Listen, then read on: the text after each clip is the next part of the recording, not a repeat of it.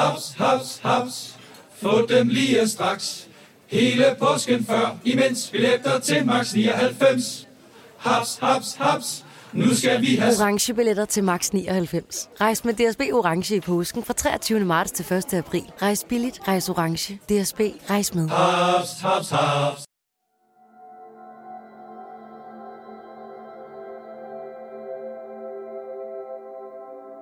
Juha var selv klar over, at han var anderledes. Karakterafvigende. Eller populært sagt, psykopat. Hans kæreste Marita vidste det også godt. Sammen drog de ud på en rejse, der kostede tre mennesker livet, og kulminerede i en menneskejagt gennem Skandinavien.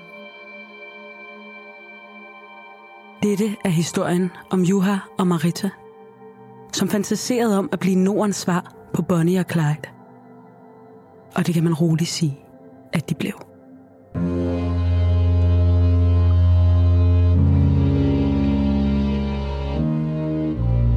Du lytter til Mor i Nord.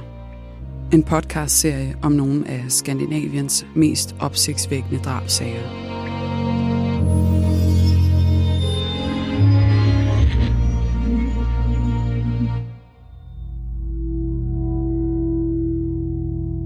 Det du nu skal høre er en virkelig historie, researchet og fortalt af Emil Hansen, og læst op af din vært, Barbara Gerlof Nyholm.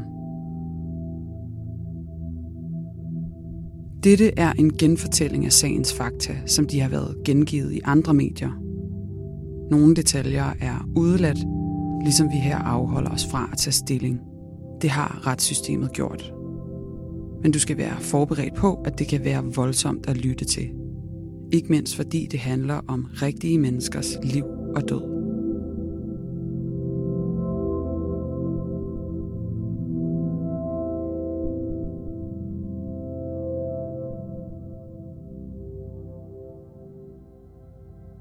Marita var 17 år, da hun mødte Juha i deres fælles fødeby Bjørneborg i det sydvestlige Finland.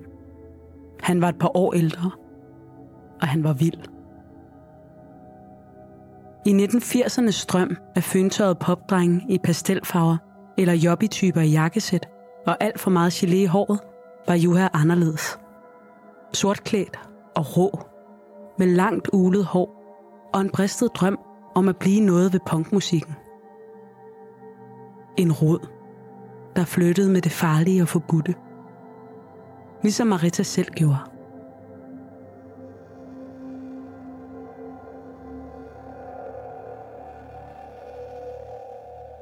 Hans kærlighedserklæringer og kærestebreve var lige så voldsomme som alt andet ved Juha. Gang på gang i karambolage med politiet. Både hjemme i Finland og på den svenske side af grænsen. Og han havde også siddet i fængsel. Juha ville have Marita. Og sådan blev det. Sammen tog de på tur rundt i stjålne biler. Helst de dyre og hurtige slagsen.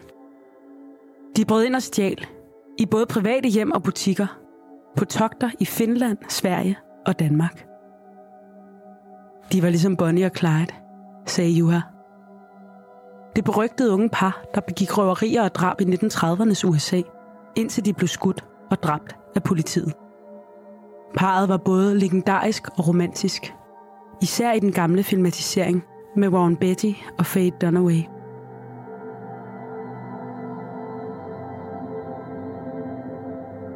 Marita forstod hurtigt, at Juha var farlig. Han var lige så krævende og dominerende, som hun var uselvstændig. Og deres forhold endte i en katastrofe af tvang, vold, desperation og død, der rystede hele Norden i sommeren 1988. Juha havde boet i Sydsverige med sin mor som barn, så han følte sig lige så meget på hjemmebane i det svenske som i Finland. Til gengæld var svenskerne ikke vilde med Juha. Og da han og Marita i 1987 blev taget af politiet i Sverige, og endnu en gang dømt for indbrud og bilteorier, fik de begge forbud mod at rejse ind i Sverige i 10 år. Juha fik 12 måneders fængsel. Marita fik 6 måneder. Og det blev hendes chance for at slippe ud af forholdet. Efter tre år var Juhas vildskab efterhånden mindre romantisk. Han var grænseoverskridende og lunefuld med et hissigt temperament. Og Marita, der blandt andet havde set ham køre en motorcyklist af vejen med fuld overlæg, vidste, at hun skulle ud af forholdet. Da hun havde afsonet sin dom i Sverige, fandt hun sin egen lejlighed hjemme i Bjørnborg i Finland og fik hjælp af sin søster og en kusine til at begynde at stable et ordentligt liv på benene efter tre kaotiske år med Juha som kæreste. Hun fik arbejde på en restaurant og lod drømmen om at blive operasanger vågne. Hun nægtede at betale en bøde, der ellers kunne have afkortet Juhas afsoning. Det var slut, skrev hun til ham i fængsel. Hun havde mødt en anden mand. Juha var ligeglad. Husk, at jeg ikke er en forelsket teenager. Skrev han til hende fra fængslet. Der er noget i mig, som jeg ikke engang tror, du forstår. Selvom vi har været sammen så længe. Mit bedste våben er min psyke. Jeg vinder hver gang. Om det så skal koste liv. Jeg har et psykopatisk sind. Og et klogt hoved. Og det er en farlig kombination.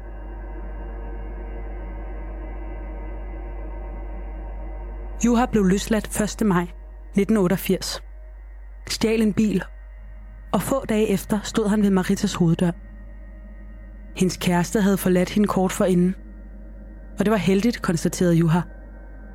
For hvis Marita havde haft en anden mand i lejligheden, ville han have været nødt til at slå dem begge to ihjel.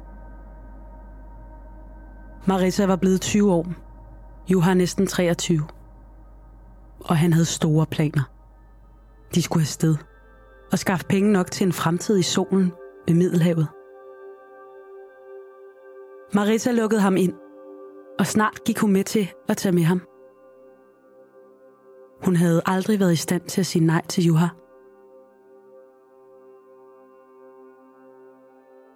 Det blev deres sidste tur sammen. En rejse, der skulle komme til at indfri Juhas ønske om at løfte den blodige arv efter Bonnie og Clyde.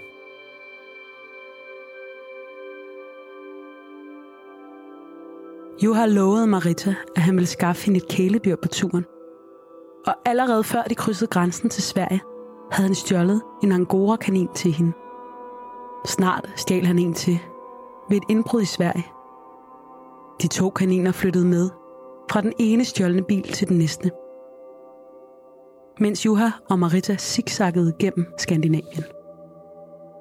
Til Norge, tilbage til Sverige, så til Danmark – hvor de hang ud på fristaden Christiania, inden de kørte nordpå igen. De holdt midsommer i Stockholm.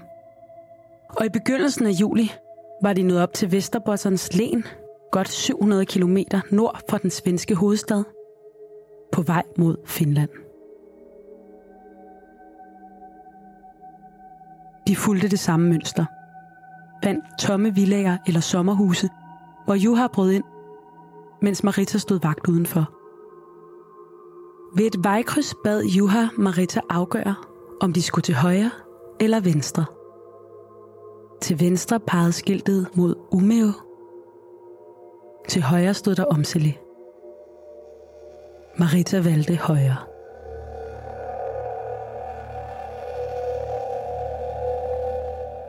Juha var enebarn. Hans mor havde slet ikke kunne styre ham – og hans far havde stort set ikke været der. Allerede som lille var han hyperaktiv og kunne eksplodere i vrede. Og når drengene på en ny skole forsøgte at mobbe ham, fordi han var så lille, opdagede de snart, at Juha ikke var et almindeligt oplagt mobbeoffer. Han slog igen, og han var parat til at gå længere end de fleste. Han kunne terrorisere de andre i skolegården, tvinge sine ofre ned på knæ og forlange, at de skulle bede om noget. Lørdag aften den 2. juli 1988 var Juha og Marita nået til Omseli. En lille svensk by godt 350 km fra den finske grænse. Juha var for en gang skyld i nogenlunde godt humør. Han og Marissa delte en pose chips, nogle øl og en flaske likør i den stjålne sap, der efterhånden var godt pakket med ting og sager, de havde ravet til sig på deres indbrudsturné. Alt fra de to kaniner og tøj til det dobbeltløbede havlgevær, Juha havde stjålet i en villa et par dage før. Det var en del af hans store plan. Hvis han og Marita skulle tjene rigtige penge, skulle de droppe de små indbrud og lave bankrøverier i stedet, mente han. Derfor havde han brug for et rigtigt våben. Det var en lys sommernat, og ved trætiden syntes Juha, at det var på tide at komme ud og se, hvad der kunne være at hente i den lille sovende by. Marita bar posen med det sædvanlige udstyr. Handsker, skruetrækker og brækjern. Og så havlgeværet, som Juha havde savet over, så det var lettere at have med. De var småfulde, og udbyttet var sløjt. Men ved et blåt hus spottede Juha en ulåst damecykel i forhaven. Den listede han ind og snuppede, kommanderede Marita op på bagagebæren og cyklede afsted. Men familien Nielsen, der boede i det blå hus, sov ikke. Den ældste søn Frederik på 15 år var lige kommet hjem fra sin første fest, og hans forældre havde ventet oppe. De fik lidt natmad i køkkenet, da de fik øje på cykeltyvene fra vinduet. To spinkle, langhårede mennesker. Manden ikke meget højere end kvinden. Det hjalp ikke at banke hårdt på køkkenvinduet. Fyren cyklede uanfægtet afsted med kvinden på bagagebæren. Sten Nielsen, der var løjtnant i det svenske flyvevåben og tidligere udsendt FN-soldat i Kongo, havde ikke tænkt sig at lade tyvene slippe. Han ville efter dem. Og Frederik stak i sine sneakers og løb med sin far ud i familiens Volvo. De kørte i den retning, cykeltyvene var forsvundet. Mod byens kirkegård. Juha og Marita hørte bilen bag sig, smed cyklen ved en bænk på kirkegården og forsøgte at gemme sig bag et skur. Men Sten Nielsen og hans søn havde set dem.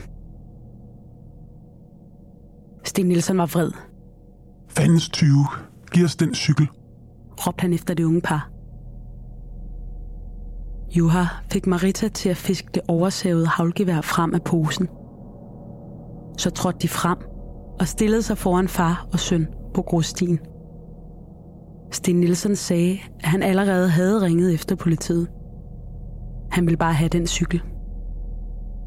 Juha spændt hanen på havlgeværet og fortsat fremad mod de to. Han pegede på dem med våbnet og kommanderede dem ned på knæ. Bed om noget, forlangte Juha. Han stod en meter fra sine to knælende ofre. Så skød han. Det første skud ramte Sten Nielsen i hovedet og dræbte ham på stedet. Jo har rettet våbnet mod hans søn. Både drengen og Marita græd og tikkede ham om at lade være. Juha skød igen og dræbte den 15-årige dreng. De to skud, affyret med få sekunders mellemrum, gjaldede gennem den stille nat. 42-årige Eva Nielsen hørte dem. Hun var blevet hjemme i det blå hus, hvor Frederiks lillebror sov i telt i haven med en kammerat, da hendes mand og ældste søn kørte efter cykeltyvene. Nu sprang hun på sin cykel og kørte efter lyden. Den samme vej, hendes mand og søn var kørt i bilen. Mod kirkegården. Med den grædende Marita efter sig, var Juha løbet hen til deres stjålne sap for at komme væk. Men han kunne ikke få startet bilen. Så de holdt der endnu, da Eva Nielsen kom cyklerne for at finde sin mand og sin søn. Hun stoppede op ved sappen og bankede på bilruden. Juha smækkede fordøren op, så den ramte Eva og væltede hende om kul. Sekundet efter var han ude af bilen og kastede sig over den forsvarsløse kvinde. I et afsindigt raseri slog og sparkede han hende, mens han råbte til Marita, at hun skulle lade havlgeværet igen. Marita fumlede med våbnet, indtil Juha hæv det ud af hendes hænder og slog løs på sit offer med kolben. Bagefter brugte han sin store dolk mod hende. Eva Nielsen blev mishandlet til døde og efterladt på vejen. Fagforeningen 3F tager fodbold til nye højder. Nogle ting er nemlig kampen værd. Og fordi vi er hovedsponsor for 3F Superliga, har alle medlemmer fri adgang til alle 3F Superliga-kampe sammen med en ven. Bliv medlem nu på 3F.dk. Rigtig god fornøjelse. 3F gør dig stærkere. Hjemme i haven ved det blå hus sov familiens yngste søn, 11-årige Anders, i teltet i haven med sin kammerat. Lykkelig uvidende om, at hans far, mor og storebror var døde. Juha og Marita ræsede ud af byen i den stjålne bil. Marita var rædselslægen. Juha rasende på de tre mennesker, han lige havde dræbt. De havde nærmest tvunget ham til det, følte han. Han kørte nordpå. Men efter en lille halv times kørsel mistede han herredømmet over bilen og kørte direkte ind i en elmast. Sappen var totalt skadet, men hverken Marita eller Juha var kommet noget til. De efterlod bilen og skyndte sig afsted for at finde en erstatning. De måtte gå et par kilometer. Men i endnu en lille sovende by fandt de en bil med nøglerne i tændingen. Juha var klar til at fortsætte flugten. Men Marita nægtede. Hun var ulykkelig over, at de havde lavet kaninerne blive i den smadrede sap, og insisterede på at hente dem. Juha indvilede, for han betragtede sig selv som en dyreven, og syntes også, at det ville være synd for dyrene bare at efterlade dem. Altså kørte de tilbage til bilvraget og reddede de to kaniner ud sammen med nogle af de andre 20 koster. De pøsede benzin ud over sappen og satte ild til den. Så fortsatte de ud i natten i den nye flugtbil.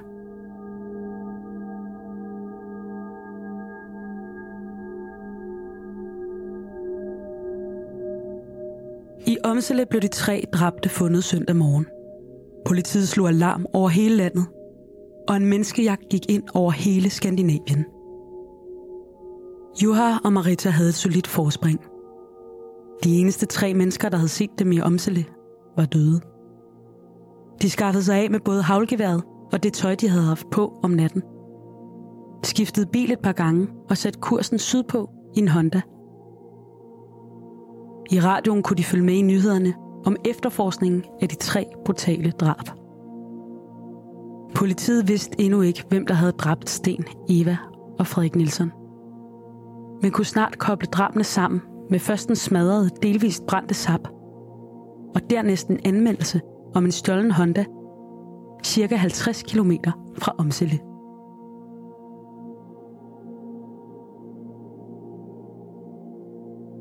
Juha og Marita var allerede mere end 500 km væk i Dalarna, hvor de gemte Hondaen langt inde i skoven og blaffede sig til et lift til en campingplads ved en større by endnu længere sydpå. Efterlysningen af morderne fra Omsele var på alle avisernes spisesedler. Og Marita var mere bange end nogensinde. Hun ville hjem til Finland. Men Johan nægtede at lade hende gå. Han troede med at dræbe kaninerne. Det har han allerede gjort flere gange på turen. Og nu troede han også med at dræbe Marita, hvis hun ikke fåede ham. Den kontrol, han altid havde haft over hende, var kun blevet stærkere, efter at hun havde set hans iskolde henrettelser i Omsille.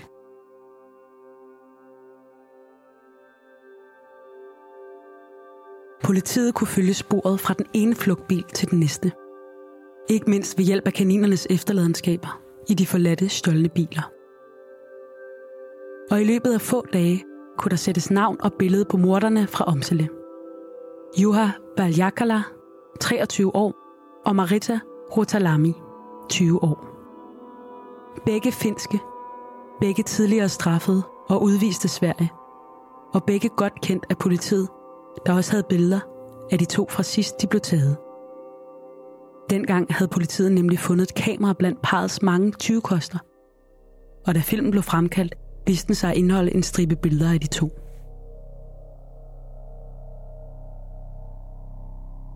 Nu landede fotografierne hos tabloidpressen, der dækkede en hver grofuld detalje i sagen om drabene og jagten på morderne. Oplagstallene eksploderede, og billedet, der kunne ligne coveret til et album fra et undergrundsband, var overalt. Den dystre, sortklædte Juha med det viltre, lange hår og armen om en smilende, rundkindet Marita med perlekæde om halsen, siddende på en trappesten. Anmeldelser om, at de var set her, der og alle vegne strømmede ind, og samtidig spirede en makaber beundring frem. Joha, der aldrig var nået nogen vegne med sin teenage-drøm om en karriere i punkrocken, begyndte så småt at være genstand for en bizar fascination, især blandt unge kvinder. En kultfigur med rockstjerne-look, og en M af netop den Bonnie og Clyde-romantik, han selv havde stræbt efter.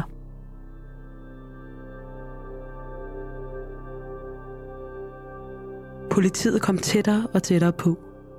Men den ene gang efter den anden lykkes det Juha og Marita at undgå vejspæringer, smutte igennem politiets kæder og gemme sig for helikopter og hunde, når de flygtede gennem de svenske skove.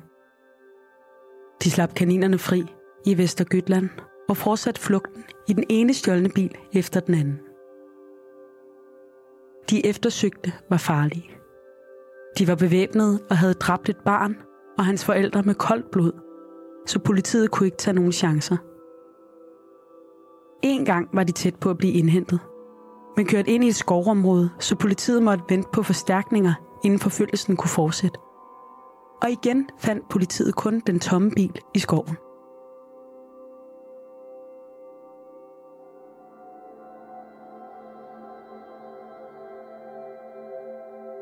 Juha og Marita gemte sig i et sommerhus og fortsatte flugten gennem vandløb og åer. På et par stjålne cykler fik de lagt afstand til forfølgerne igen – og stjal så endnu en bil. De nåede den svenske vestkyst, og det lykkedes dem at sejle over Øresund til Danmark. De sprang på en bus til København med en plan om at gemme sig på Christiania. Men denne gang var Juha og Marita ikke velkommen på fristaden. Og mens Marita udmattede af frygt og flugt, stadig bare helst ville give op, insisterede Juha på at fortsætte. Han ville videre til Tyskland, og derfra til solkysten ved Middelhavet, som han hele tiden havde fablet om. Så efter en nat i København købte de to billetter til Odense og steg på et tog.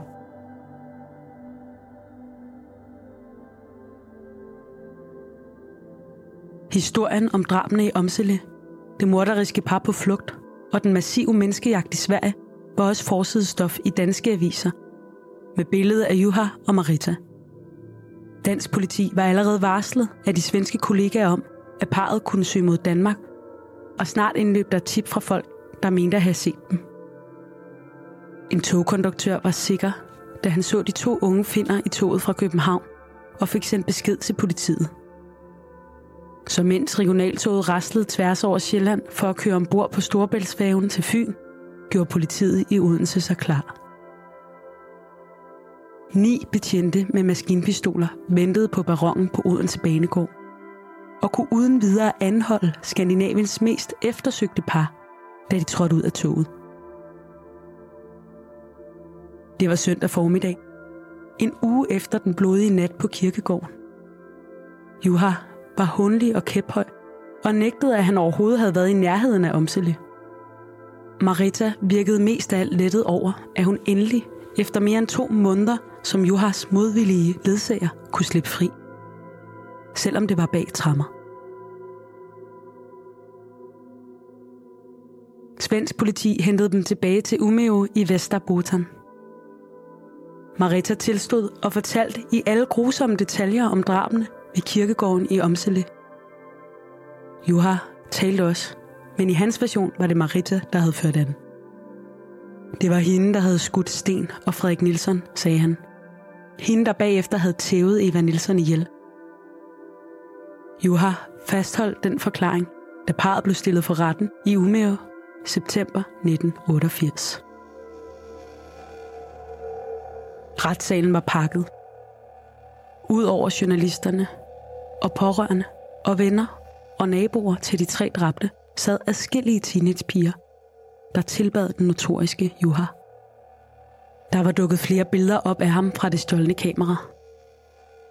Billeder, der fik hans makabre kultstatus til at vokse. Hans store sorte solbriller, det lange sorte hår og et sammenbidt drag om munden var med til at gøde myten og iklæde ham en nærmest rockstjerneagtig status blandt de unge kvinder, der mødte op i retten som punkgroupier, klædt i hjemmelavet t-shirt med Free Juha og hans billede trykt på brystet. I fængslet strømmede forelsket fanpost ind til ham fra piger, der blindt troede på, at han var uskyldig. At det var Marita, der var morderen. I den stærkt bevogtede retssal så Juha ud til at nyde opmærksomheden, mens Marita mest sad forknyt og stirrede ned i bordet. Det var hendes forklaring, de mange tekniske beviser fra kirkegården i Omsele understøttede.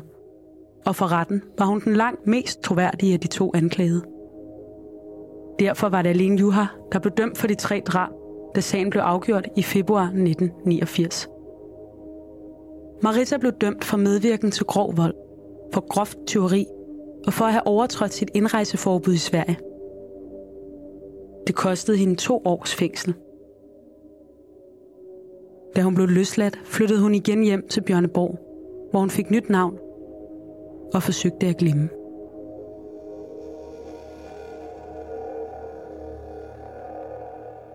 Juha blev idømt livsvarig fængsel for drabene i Omsele. Retspsykiaterne konstaterede, at han var karakterafvigende med en antisocial og narcissistisk personlighedsforstyrrelse med ukontrolleret aggression og bristet empati.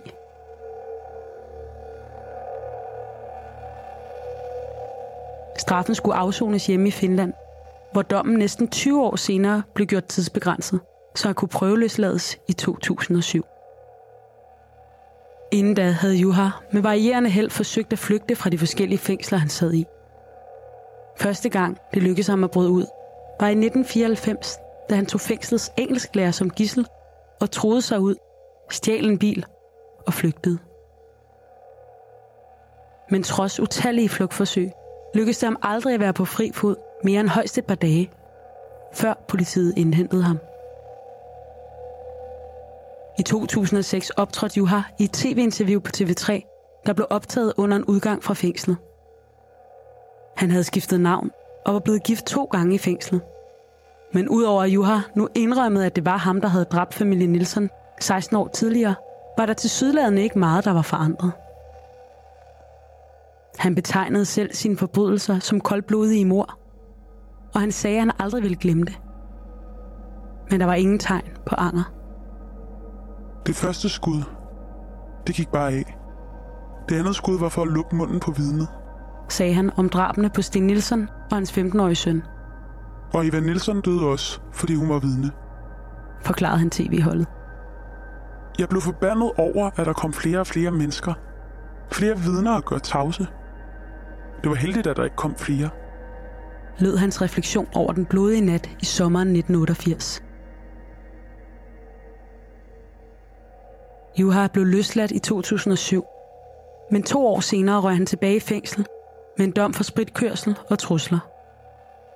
Igen forsøgte han flere gange at flygte, og efter løsladelsen blev han efter få år dømt og fængslet, denne gang for brandstiftelse og mishandling. Der var han i slutningen af 40'erne. Marita, der med årene fik to børn, frygtede længe, at Juha ville opsøge hende. Hver gang hun så historier om, at han var flygtet fra et fængsel. Men hun hørte kun fra ham en enkelt gang. Få år efter drabene, flugten og dommen, instruerede den svenske filminstruktør Jan Troel filmen Il Capitano, bygget over den virkelige historie om Nordens Bonnie og Clyde.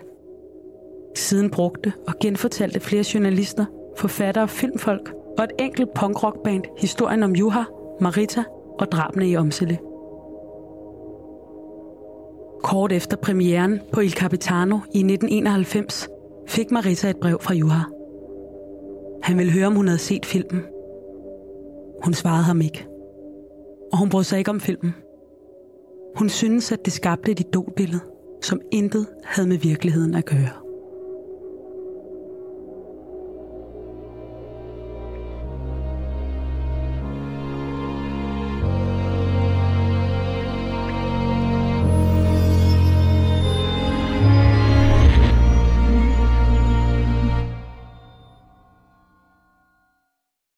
Vi har opfyldt et ønske hos danskerne. Nemlig at se den ikoniske tom skildpadde ret sammen med vores McFlurry. Det er da den bedste nyhed siden nogensinde. Prøv den lækre McFlurry tom skildpadde hos McDonald's.